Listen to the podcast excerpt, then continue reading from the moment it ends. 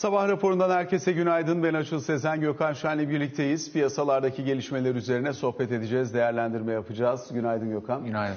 Piyasalar açısından sinir stres devam ediyor. Bu sabah nispi yumuşama olmasına rağmen hem Asya piyasalarına baktığımızda %2-2,5'lar civarında yukarı yönlü hareket var. Amerikan vadelilerini kuvvetli yukarıda görüyoruz. Bir parça dinlenme çabasına girmiş gibi görünüyor piyasa. Son 5-6 işlem günü içerisinde birkaç tur gördük bunu. Yani özellikle e, dipten alma çabası, bir miktar daha modun yumuşaması vesaire gibi unsurlar e, söz konusu oldu ama seans içerisinde bazen bazen gün sonunda oralardaki alım iştahının ezildiğine şahit olduk. Dolayısıyla hala net olarak tamam artık sonuna geldik demek çok kolay görünmüyor. E, bir taraftan da Jerome Powell'ın açıklamaları var. Dün bir radyo kanalına katıldı e, ve bir mülakat verdi. Orada vermiş olduğu mülakatta söylediği önemli unsurlar var. Birisi şunu kabul ediyor. İlk defa itiraf niteliğinde diyebiliriz herhalde. Faiz daha erken artırsak daha iyi olurdu diyor. Aynı zamanda politikalarımızla bizim arzı etkileme şansımız yok ama talebi etkileyebiliriz diyor. Bir yumuşak iniş sözü veremem diyor. Dolayısıyla elimizden geleni yapacağız. Bu arada faiz artırımları konusunda da yani veri daha iyi gelirse yumuşayabiliriz, veri daha kötü gelirse daha sertleşebiliriz. Dolayısıyla bunun e, ortasında bundan sonra Fed'in kararlarını verini yöneteceğinin altını çiziyor. İki toplantı arka arkaya 50'şer bas puanlık faiz artırımını da masaya koymuş durumda zaten. Dolayısıyla böyle bir tablo. Amerikan 10 yıllık tahvil faizi dün 2.83'lere kadar geri geldi. Şu anda 2.88'ler civarında. Ayrıca 30 yıllık tahvil e, mortgage, e, mortgage faizlerine baktığımız zaman Amerika'da %5.3'lere kadar geldi. 2009 Temmuz'undan bu yana en yüksek seviye. Dolayısıyla aslında e, Amerikan ekonomisindeki hemen hemen her yer bu sert para politikasına gelebilecek olan baskıya karşı kendi fiyatını uyarlama çabası içerisinde. Gerek hisse senetleri için bunu söyleyebiliriz, gerek diğer unsurlar için. Avrupa'da bundan çok uzağa düşmüyor. Avrupa'daki bankalara baktığımız zaman mesela fiyat kazanç oranları 7'lere kadar gelmiş durumda ki yani bu da önümüzdeki dönem için ciddi zorlukları fiyatlamaya devam eden bir ortama işaret ediyor. Ee, yaklaşık olarak hani bu seviyeleri nerede gördük dersek bir Covid-19'un ilk başladığı dönemlerdeki sert satışlarda görmüştük. Bir de aynı zamanda borç krizi 2011 döneminde görmüştük. Oralara kadar gelmiş görünüyor. O yüzden de zaten hafta başında da aktarmıştık JP Morgan, Goldman Sachs gibi kurumlar Avrupa'da satışların sonuna yaklaşmış olabiliriz derken biraz da bu değerlemelere bakarak konuşuyorlar. Ama e, ciddi bir buralarda baskı devam ediyor. Biz de dün Borsa İstanbul'da %2,5 civarında düşüşle günü kapattık. Bununla beraber yine yurt dışında önemli konulardan bir tanesi gaz sevkiyatı. Rusya'nın gaz sevkiyatını, Avrupa'ya olan gaz sevkiyatını azaltması, yaptırımlara mütekabiliyet çerçevesinde yanıt vermesi gibi unsurlar şu an itibariyle tartışılmaya da devam ediyor. Bir de tabii kripto varlıklardaki terra krizi e, ne kadar bitti, ne kadar bundan sonra yine gündemde kalmaya devam eder bunlara da bakacağız. Biz istersen ilk olarak bir parça bu piyasa stresi üzerine konuşarak başlayalım. Hem Powell'ın açıklamaları hem artık fiyatlamaların bizi getirdiği yerin belirli bir sürenin dibi olması hasebiyle konuşulmaya hak ediyor. Amerikan endeksleri zirvesinden %18, %20, işte teknoloji hisseleri %30 aşağı geldi. Hani bu kadar yeter yetmez. Bunun bir sonu var mı yok mu? Artık biraz daha fikir yürütebiliriz herhalde. Tabii. Ee, Powell'ın açıklamaların da sürpriz bir şey yok. Zaten işte 75 bas puanı diğer e, üyeler de masadan kaldırmışlardı. Bu epeyce sert olur ve yani panik havası yaratacaktır e, muhtemelen. Zaten işte 75 bas puanı iki toplantıda artırdığında e, ortalık birbirine girdi. E, ve bu artışlar daha devam ediyor. Üstelik de bilanço küçülmesi e, henüz başlamadı yani. O bakımdan da e, çok problemli e, bir zamana tekabül ediyor. Bu FED faiz artışlarının tabii e, ekonomik yavaşlamayla yani Rusya'nın Ukrayna'yı e, işgaliyle birlikte gelmesi de bence e, epeyce yaralayıcı oldu. E, bir de tabii e, korkunç bir parasal genişleme ve maliye politikalarındaki genişlemenin ardından gelince e, etkisi de ister istemez büyük oluyor. O bakımdan da hem faizler yükseliyor hem de dolarda bir güçlenme var. Tabii bu sıkılaşmanın önceki döngülerden şöyle bir farkı var. Yani geçmiş döngülere baktığında Fed'in genellikle faiz artışlarının Amerika'daki işte özel enflasyon ölçütlerinin e, üzerinde bittiğine şahit oluyorsun. Yani Türkçesi diyelim ki PC'yi ikilerde geziyor. FED faizi iki buçuk yapıp bırakıyor. Yani faiz artış döngüleri genellikle reel faizin para politikası faizi tarafında verildiğinde kesildiğine işaret ediyor. Şimdi e, ben şeye bakıyorum mesela terminaldeki beklentilere bakıyorum. Yıl sonunda çok kabaca 5.5-6 civarında hatta 5.80 bekliyor piyasa e, tüfeği. Gelecek sene de 4'lerde bekliyor. E, yani bu eski döngüler gibi, çevrimler gibi olsa yani para politikası faizinin artışındaki döngüler gibi olsa bu durumda Fed'in bir yerde e, faizi hadi bu sene değil ama gelecek sene 4'ün üstüne atması gerekiyor. Bu terminal faiz oranı dediğimiz yani uzun vadeli faiz oranının e, varsayımlarının epeyce üstünde. Yani kabaca 1 puan kadar üzerinde. Çünkü Fed Funds Rate yani Fed'in politika faizi nerede oluşur diye fiyatlayan vadeli işlemler ya da işte gecelik swapları yani paranın takasını ileri doğru götürüp faizden bize tüyo veren e, diğer endekslerde ise yine %3'lük bir e, FED fonu görünüyor. E, o yüzden piyasa şu an en kötüsünü daha fiyatlamıyor. Fiyatlamayacaktır da tahminen. Ama böyle de bir garabette karşı karşıyayız. Ve daha önceki döngülerde de yani insanların canı çıkasıya kadar Fed'in faiz arttırdığına şahit olmuştuk. Ya işte şeyler çok düşüyor mesela. Hisse senetlerinde müthiş e, değer kayıpları oluyor. Fed öyle ara veriyor. Ya da finansal koşullar artık e, kredi makaslarının açılması ve likidite e, tarafındaki bozulmalarla beraber Fed ara veriyor. Yani her seferinde ekonomi yavaşlatıyor. Zaten aslında e, yani hani birbirimize herhalde şey yapamasak da ifade edemesek de ya da itiraf edemesek de o daha doğru olacak. Yani Fed'in amacı bu zaten. E, şimdi ben haberleri falan da okuyunca hani resesyon, yavaşlama gibi şeylerin yani korkunç bir şey. yani öcü geliyor filan ama tabii ki resesyona yol açmak istemez. Ee, bununla birlikte amacı ekonomiyi yavaşlatmak. Yani bu sürpriz değil. O yüzden de e, Fed'in ekonomiyi yavaşlatacak olması zaten asıl amaç. Yani bütün hikaye bu. Şimdi piyasanın e, daha ziyade bir ergen gibi filan aslında kaldıramadığı e, gerçek bu. Çünkü her eski döngüde bir şekilde işler kötü gittiğinde o Fed put denen yani işler işleri bir yerden Merkez Bankası çevirir hikayesi bu sefer işe yaramıyor. Burada da çok konuştuk. Çünkü bizatihi e, zaten huzursuzluğun sebebi Amerikan Merkez Bankası'nın kendisi. Şimdi tüm bunları alt alta yazdığımızda öyleyse ne diyorsun e, diyeceksin. Tabii şimdi varlık fiyatları hızla değer kaybediyorlar. Dünkü hisse senetlerindeki tepki, bu sabahki Asya'da işte Çin'de politikayı gevşetirle beraber karışmış olan tepki tabii olumlu. ama yani şu an bence piyasalarda hani bir gülüşe kanacak noktada değiller. O bakımdan yani bir e, yani havada yani boşlukta süzülür. Ben zannetmiyorum buradan bir e, tepki rallisi olacağını. Bir öncekinde hatırlarsan hatta tam olduğu gün konuşmuştuk. Yani şartlar uygundu. Fakat şimdi öyle değil. E, zaten mesela ben bankalara bakıyorum. Amerikan bankaları hatırlarsan Fed faizleri ilk artırmaya başladığında bunu kutluyorlardı. Çünkü getiri... Net faiz marjı yaratacağız diye. E tabi yani faizlerin e, şeyi getiri eğrisinin şekli pozitife dönüyor. Pozitif eğime yukarı doğru dönüyor. Bu ne demek? Bankalar vade ticareti yapabilirler. Yani daha e, ucuza mal edip daha uzun vadeli kredileri daha pahalıya satabilirler. Aradaki e, marjdan faydalanabilirler. Fakat şimdi faiz artışları başa gelip de piyasa koşulları sertleşince anladılar ki ekonomi ciddi bir e, soğumayla karşı karşıya ve büyük Amerikan bankaları ben yanlış görmediysem genellikle %25'ler civarı aşağıdalar. Bankacılık endeksi de %20 aşağıda zaten. Tamam. Şeye baktığında, e, Avrupa'ya baktığında ise e, o kadar sert satmışlar ki bankaları. 7 fiyat kazançla işlem görüyorlar. Yani bir Türk bankası kadar ezilmişlikleri yok ama bayağı bir yaklaşmışlar. Yani bankalardan bakınca zaten kredi döngüsünün, ekonomik aktivitenin epeyce e, risk altında olduğunu görebiliyorsun. Yani illa hani Netflix'e, teknoloji hisselerine, ARK Investment Fund'a falan yatırım fonlarına gitmeye gerek yok. Yani evet oralarda da ciddi erimeler var ama işte tüm bunlar bize e, faizlerin daha da yükselebileceğini, ekonominin yavaşlayacağını anlatıyor. Nerede durur? Daha şu an orada değiliz. E, evet bazı piyasalarda işte doyum şeyleri yaklaşıyor belki.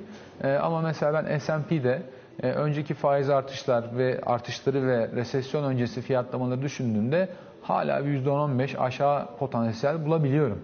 Tabii ki bugün tepki verir, yarın bir şey yapar onu bilemem. E, ama e, yani Fed'in iki ay üst üste 100 bas puan artıracağı bir ortamda da e, hani hangi para yöneticisi yani başkasının parasını yöneten ve yani midesi müthiş sağlam kaç kişi vardır? Ben zannetmiyorum yani öyle bir manın altına giremezsin. O bakımdan da e, faizler bu yükseldiği periyotta e, ben anlamlı tepkiler göreceğimizi zannetmiyorum. Çok sert satışlar olursa dediğim gibi ara mineraller olabilir. %3, 5, 8 e, filan gibi. E, ama bugün bile bence daha tam orada değiliz. Şeyi görebiliyorum. Dün itibariyle artık özellikle bireysellerde şeyler başladı. Yani ufak ufak tırmalamalar başladı. Yani burası dip olabilir mi e, acaba diye bunlar başladı. Bunu görebiliyorum. E, ama e, çok iyi bir katılım yok piyasaya.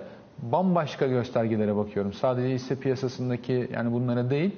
E, benim gördüğüm kadarıyla daha şeyden çıkmadık yani. E, o beladan daha kurtulamadık. Şimdi tabii bankalardan bahsettiğin için yılbaşından bu yana banka getirilerine bakacak olursak mesela Avrupa Bankacılık Endeksi %16 aşağıda biraz önce konuştuğumuz gibi Amerikan Banka Endeksi %20 aşağıda. Ee, Japon Banka Endeksi %6,5 yukarıda ama gelişen ülke bankaları %17 satılmış gibi böyle arka arkaya sayabiliriz. Hemen hemen her yerde bankalarda satış varken bir bankacılık endeksi var ki parıl parıl parlıyor. Borsa İstanbul Bankacılık Endeksi %27 yukarıda yılbaşından bu yana. Maşallah hem dolar bazında da getiri yapmış. Ee, yani tabii bizim bankalarla diğerlerinin e, farkı var. Bizim hisselerle de diğerlerinin farkı var. Mesela gelişen piyasalar bağlamında ele aldığımızda tabii gelişen piyasalarda e, yani emerging markets e, stocks'ta hisse senetlerinde e, çok ciddi bir satış var. Hatta işte gelişmişlere oranına falan baktığında herhalde son 10-15 yılın dibine indi. O bakımdan yani çok ağır satışlar geliyor. Hatta para politikası döngülerini şöyle bir gözün önüne getirdiğinde geçen yılın yani 2021 yılının son çeyreğinde e, çok ciddi faiz artışları yaptı gelişen piyasa ülkeleri. Dolayısıyla hisse senetleri negatif tepki vermeye başladılar. E, 2022 yılı başında bu devam etti. Sonra bir yavaşladılar. Fakat Fed'in faiz artışlarının kağıt üstünde olduğu gibi kolay e, piyasa tarafından emilemeyeceği anlaşılınca yaklaşık son 2-3 haftadır yine hem Doğu Avrupa'da şimdi yavaş yavaş Asya'da başladı. İşte Malezya sürpriz faiz artışı, Hindistan ara toplantı şimdi bir regüler e, faiz artışına daha gidecek diye anlıyorum. Piyasaya doğrudan müdahaleler, e, para piyasalarında e, işte döviz satarak ya da vadeli piyasalara müdahalelerle şu an müthiş bir şey var. Karmaşa var. Bu da herhalde yeni fazı para politikalarının. Bu da hisse senetlerini tabii aşağı yönlü baskılıyor. Bir de tabii Rusya'nın Ukrayna işgali sebebiyle bölgesel olarak da bu sıcaklığı hissedenler var. İşte Macaristan, Romanya, Çek Cumhuriyeti vesaire Polonya filan gibi.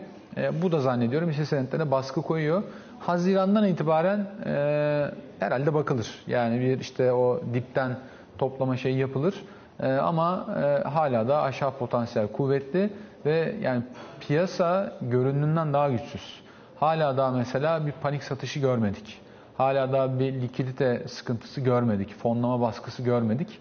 Ben öyle bir gün görmek istiyorum. Ancak ondan sonra yani görmek istiyorum derken istemiyorum ama yani ancak öyle bir günden sonraki İkna dönemde olurum diyorsun. ikna olabilirim yani. Burada belki şunu da söylemek lazım. Tabii o kadar genele yayılmış, o kadar uzun süreli bir rally gördük ki iki seneye yayılmış ve hemen hemen her tarafa gitmiş bir rally. Dolayısıyla şimdi düş- düşüş hareketlerinde bir yerlerden dipten almaya çalıştığında bu belli başlı yerleri döndürebiliyor ama şu anda bu kadar topyekün çökmüş bir varlığı tekrar ayağa kaldırabilmek için çok daha eskisine göre güçlü bir likidite lazım. O kadar cesur insanı da bir arada bulmak çok kolay olmuyor açıkçası. O yüzden de tutunamıyor piyasaya. Olmuyor. Şimdi S&P çarpanlarına bakıyorum mesela. İşte 20 küsürlerden geliyor. Ee, evvelki resesyonlarda ortalama 13'lere kadar e, inmiş. Hadi resesyon fiyatlaması olmasın. Yani bir %10'da benden, Gökhan Şen'den olsun. 14,5 çarpanlar, 15 çarpanlar. O da yani minimum %10 daha aşağısı demek S&P için. Ee, o zaman kötü bir seviye değil o. Yani resesyona da girse hani biraz da orada alırsın. Belli ki 1-2 sene içerisinde %15-20 dolar bazında e, getiri yapabilirsin anlamı çıkar oradan. E, ama hakikaten FED terminal faiz oranının üstüne çıkacak mı? Ekonomi ne kadar yavaşlayacak? E, vesaire bunları görmek lazım. Bir de işte piyasanın kısa vadeli göstergeleri var. Yani işte paniği, osu busu filan onları gördükten sonra bence daha makul olabilir. Şu an e, yani işler karışık yani hala da. Bizim piyasa çok dayandı. Öyle dayandı, böyle dayandı ama son birkaç işlem gününden bu yana bizim piyasada da ciddi bir düşüş var. Hani yurt dışındaki hava elbette çok belirleyici. İşte mesela geçen hafta ilişkin menkul kıymet istatistikleri açıklandı. İki işlem günü vardı geçtiğimiz hafta içerisinde. 240-250 milyon dolarlık hisseden çıkış olmuş o iki iş- işlem günü içerisinde. Dolayısıyla hani bunları da belki bir kenara not etmek lazım. E, yabancı çıkışının olduğunu da duyuyoruz bu arada yani piyasayla konuştuğumuzda da belli ölçüde duymaya devam ediyoruz. Biraz da alternatif eğer bir getiri olacak e, herhangi bir bono ihracı iki gündür konuştuğumuz gibi söz konusu olacaksa enflasyona endeksli vesaire bunun da belli bir yansıması olabilir diye konuşuluyor piyasada. Belki çok hızlı bunu da değerlendirebiliriz. Ee, bir, birkaç tane şey. Ee, bir tanesi tabii değerlemeler çok pahalandı diyemem. Ee, ama yani, eskisi kadar ucuz değil denilebilir. Ucuz değil. Fena yerlere gelmedi. Şimdi baktığında yani bu satış öncesinde %40'tan fazla getiri vardı. 30 endeks üstünden ben konuşayım. Ee, %40'tan fazla getiri vardı. Üstüne bir de verilen temettüler e, diye düşündüğünde yani iyi bir getiri sağlandı. Şimdi o noktada baktığında çok fazla alacak kağıt bulamıyordun bence. Yani evet yukarı potansiyelli işte %20, %30 kalmış kağıtlar vardı ama sonuçta ben şu an 70 puanlık enflasyon ortamındayım. Yani %30 yukarı potansiyeli kaldı demek e, bu kağıt sana bana para kaybettirir demek. Kaybettirebilir yani. de demek. Yani hani müthiş bir getiri değil. Şimdi kalkıp Avrupa hissesinde bulsan yani strong buy yani bağıra bağıra al yani ama Eski bura... Türkiye'de de öyle 8 enflasyonlu olsa koşa koşa alırsın %30 evet. getiriyi. Ama yeni Türkiye'de değil yani. O yüzden de e, orası çok sıkışmıştı. Yani sanayi hisselerine bakıyorsun. Hani şimdi tek tek isim vermeyeyim yani. De, çok fazla bir şey yok yani daha ne hikayesi alacaksın. E, bilançoları da hani iyi bilanço gelecek tamam aldın. Döndün bir daha aldın. Sonra bir daha aldın. Analistler bir daha yukarı revize etti. Hadi bir daha aldın. E, ama bu da can yani. Bir de tabii yabancılar dışarıdaki e, bu işte kıyımın etkisiyle de kaçmaya başlayınca yani ben tahmin ediyorum bu turda e, son bir haftada falan herhalde 100, yani 500 milyon dolar falan yabancı çıkışı olmuştur. Bu arada tabii swap faizleri de Londra'da e, çok ciddi yükselmeye başladı. Yani TL sıkışıklığından ötürü işte bir ara %150'lere vurdu falan ama hani 50'ler civarında geziyor öyle söyleyeyim. 60'lar 70'ler haftalık ha. 65 mesela. Yani. E tamam yani daha da yükselmiş dün ben bakamadım. Demek ki e, bir fonlama stresi de var TL tarafında. Buradan da e, yaratıyor olabilirler. E tabi Türk lirasına da bir son turda baskı geldi. Yani 14.80 şimdi 15.40'a kadar e, attı e, döviz kuru. Sepette baktığında belki bir parça daha azdır değişim. Çünkü dolarda bir şey var, stres var. E, CDS 700 bas puan üstüne atmış. Türk lirasında oynaklığı hatırlarsan çok konuştuk burada. Yani 50-60-70'lerden 10 küsürlere kadar neredeyse inmişti. Şimdi orada da e, sert bir yukarı yaptık. Dolayısıyla yani piyasanın oynaklığı artıyor, fonlama koşulları artıyor, kredi maliyetleri biraz artıyor, kredi taşımak art, maliyeti artıyor. Bir de Türkiye'de kaldıraçlı pozisyonlar da yüksekti.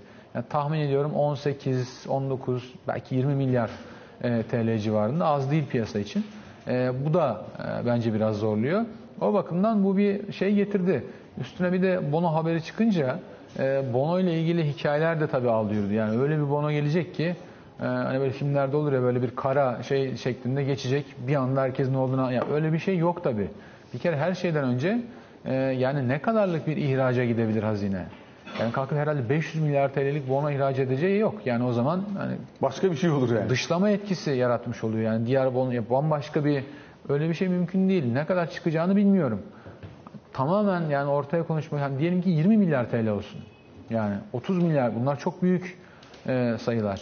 E, ben zannediyorum ki bu şöyle bir şeye doğru gidecek. Yani bir miktar e, hazineden e, tahvil ihracı işte gelir endeksi senet ve işte enflasyona e, endeksli bono gibi herhalde nispeten e, bu bononun vadesi çok uzun olmayacak ki biraz e, şeylerin ilgisi olsun, yatırımcıların ilgisi olsun.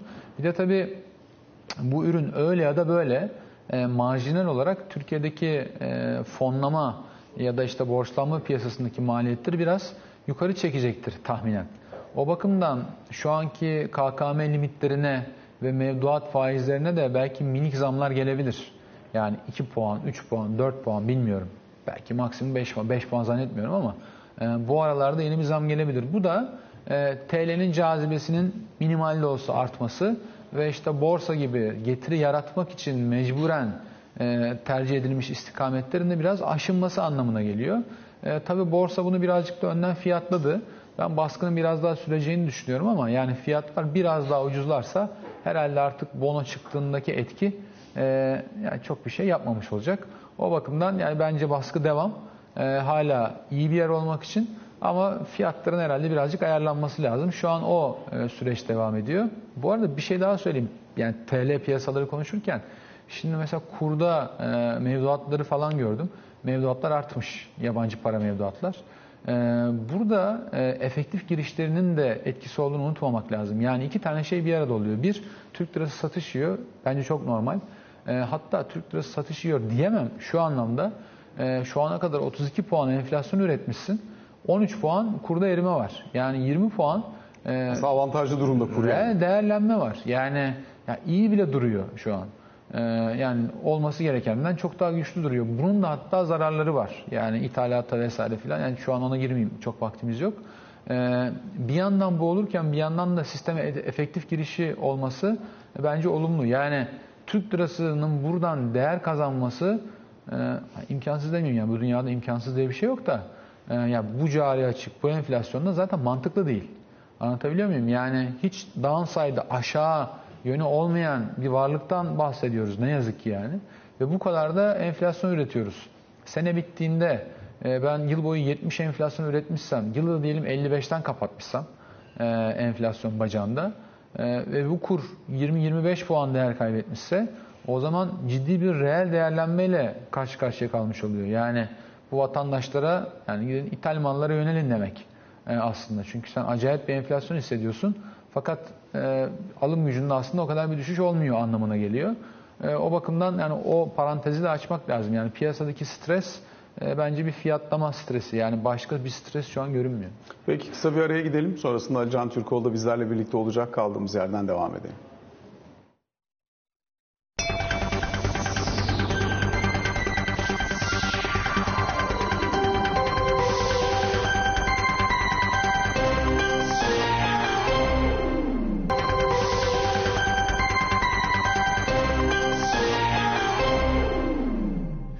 Sabah raporunun son bölümüyle karşınızdayız. Ali Can Türkoğlu da bizlerle birlikte. Ali Can hoş geldin. Günaydın, hoş bulduk. Özellikle dünkü Canan Kaftancıoğlu kararı zannediyorum e, hemen hemen herkes için siyasetin ana gündem maddesine dönüştü. Hem Cumhuriyet Halk Partisi'nin hem altılı e, ortaklığın vermiş olduğu tepki hem iktidar cephesinden gelen yanıtlarla herhalde bütün gün ve bir müddet daha bu konu tartışılacak. Çok uzun süre tartışılacaktır. Şimdi bu, bugün zaten sıcağı sıcağına CHP MYK'yı topluyor İstanbul İl Başkanlığı'nda. Dolayısıyla bugün zaten açıklama gelecek. Dün e, Kemal Kılıçdaroğlu'nun yine İstanbul İl Başkanlığı'nda Canan Kaftancıoğlu ile beraber yapmış olduğu açıklamalar var.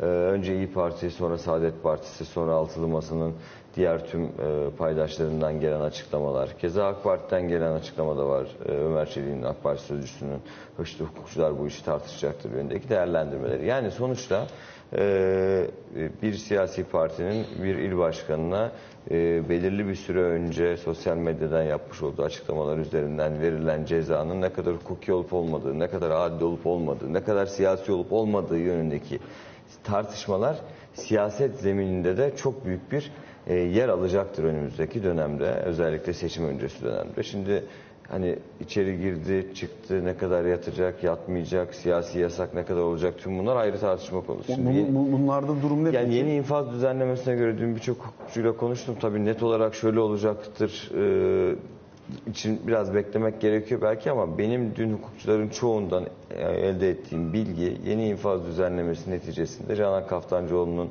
e, hapishanede yani cezaevinde kalmayacağı, yatmayacağı, sadece infaz işlemleri için bir gir çık yapılacağı e, ve bunun sonrasında da cezasını dışarıda çekeceği işte infaz düzenlemesi nedeniyle yapılan e, indirimler nedeniyle ama siyasi yasak konusu bu ceza süresi boyunca yani işte 4 yıl 11 ay 20 günlük süre boyunca siyasi yasa devam edecek gözüküyor. E, Dolayısıyla hani sadece milletvekili olma konusu değil, il başkanlığı görevinden de ayrılması gerekecek. Tabii Anayasa Mahkemesi süreci başlayabilir bireysel başvuru kapsamında. Canan Kaftancıoğlu Anayasa Mahkemesi'ne bireysel başvuruda bulunarak e, bu alınan kararın, Yargıtay'ın da onama kararlarının aykırı olduğu yönündeki görüşünü dile getirilebilir. Eğer orada Anayasa Mahkemesi'nden farklı bir karar çıkarsa o zaman süreç o, o türlü işleyecek. Ama soruna cevap olarak siyasetin e, önümüzdeki dönemde en çok tartışacağı başlıkların e, başında gelecek Canan Kaftancıoğlu ile ilgili verilen karar. Bu konuyla ilgili olarak işte Cumhuriyet Halk Partisi büyük bir miting yapma kararını aldı. Bursa'da yapacağım mitingi daha doğrusu İstanbul'a çektirme kararını dün bizzat Sayın Kılıçdaroğlu açıkladı.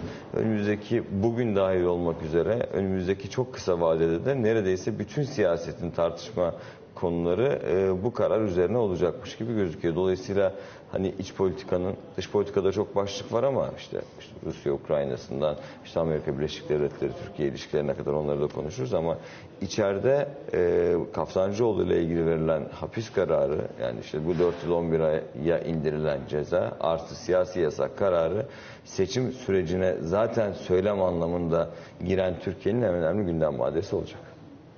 Burada Amerika-Türkiye ilişkileri açısından bir de dün e, gelen F-16 haberleri vardı. Bir çok hızlıca bunun üzerinden de geçelim istersen. Bu önemli konu çünkü uzun süredir de tartışılıyor. E, Bu konuda Biden yönetiminin kongreye bunu geçirelim artık diye bir e, ön yoklama yaptığı anlaşılıyor. Evet, anlaşılıyor. Daha resmi olarak bir bildirimde bulunulmamış gözüküyor. Olumlu gittiği söyleniyordu zaten ama gelecek hafta oldukça kritik. Gelecek hafta çok görüşme var. Ee, 17-19 Mayıs'ta Dışişleri Bakan Yardımcısı Sedat Önal e, görüşmelerde bulunacak Washington'da. Ee, Daha sonrasında Dışişleri Bakanı yine Mayıs'ta, bildiğim kadarıyla 19 Mayıs'ta e, Dışişleri Bakanı Mevlüt Çavuşoğlu yine New York'ta temaslarda bulunacak. Keza eş zamanlı olarak bu arada e, Mitsotakis'in de Amerika Birleşik Devletleri temasları var. Burada dün yapılan açıklamalar da var mesela Yunanistan'dan. Yani Amerika Birleşik Devletleri'nden Türkiye'ye F-16 satışını, Almanya'dan da Türkiye'ye denizaltı satışlarıyla ilgili olarak yapılmaması gerektiği konusunda çok büyük baskı kuracaklarına ilişkin Yunanistan'ın e, değerlendirmelerde bulunuyor e, Yunanistan şu an itibariyle. Hem Mitsotakis'ten hem de Dendias'tan Dışişleri Bakanı'ndan bu yönde açıklamalar geldi. E, Türkiye tarafından bakıldığında sürecin F-16 yani yeni F-16 alımı ve mevcut F-16'ların modernizasyonu ile ilgili işte yaklaşık bir buçuk sene oldu galiba Türkiye'nin talebinin gittiği Amerika Birleşik Devletleri'ne bu konuyla ilgili. Görüşmelerin e, olumlu denilebilecek noktada olduğunu, bu ön yoklamaların hani henüz resmi bildirimde bulunmamakla beraber ABD Dışişleri Bakanlığı ön yoklamalarında şu an itibariyle yine sürecin olumlu seyrettiğini ifade ediyor kaynaklar. Bu noktada şurası önemli. E, Biden yönetimi kongreye bu konuyla ilgili olarak nasıl, ne kadar bir baskı uygulayacak? E, hani Türkiye'nin talep ettiği ve istediği kadar net bir baskı uygulayacak mı? Yoksa hani yönetim olarak bizim görüşümüz budur deyip kenara çekilip yine topu kongrenin üstünde mi e, bırakacak? Burası oldukça kritik nokta. E, Süreç anlamında konuşursak şu anda olumlu giden bir süreçten bahsedebiliriz. Olumlu sonuçlandı mı sorusuna cevap vermek için ise daha erken biraz daha beklemekte fayda var. Dediğim gibi Mayıs ayı içerisinde yapılacak görüşmeler önemli. Yine İbrahim Kalın'ın Cumhurbaşkanı, Cumhurbaşkanlığı Sözcüsü'nün de e, tarihini henüz netleştirmemekle beraber ABD temasları olacağını biliyoruz. Bu Mayıs ayı içerisinde yapılacak Türkiye açısından baktığımda 3 kritik toplantının sonucunda süreç biraz daha e, netleşecektir diye düşünüyorum ama şu anda gidişat olumlu. Teşekkür ediyoruz arkadaşlar. Böylelikle sabah raporunun sonuna geldik. Kısa bir aramız var. Sonrasında Pelin Yantur Yatırım bülteniyle karşınızda olacak. Hoşçakalın.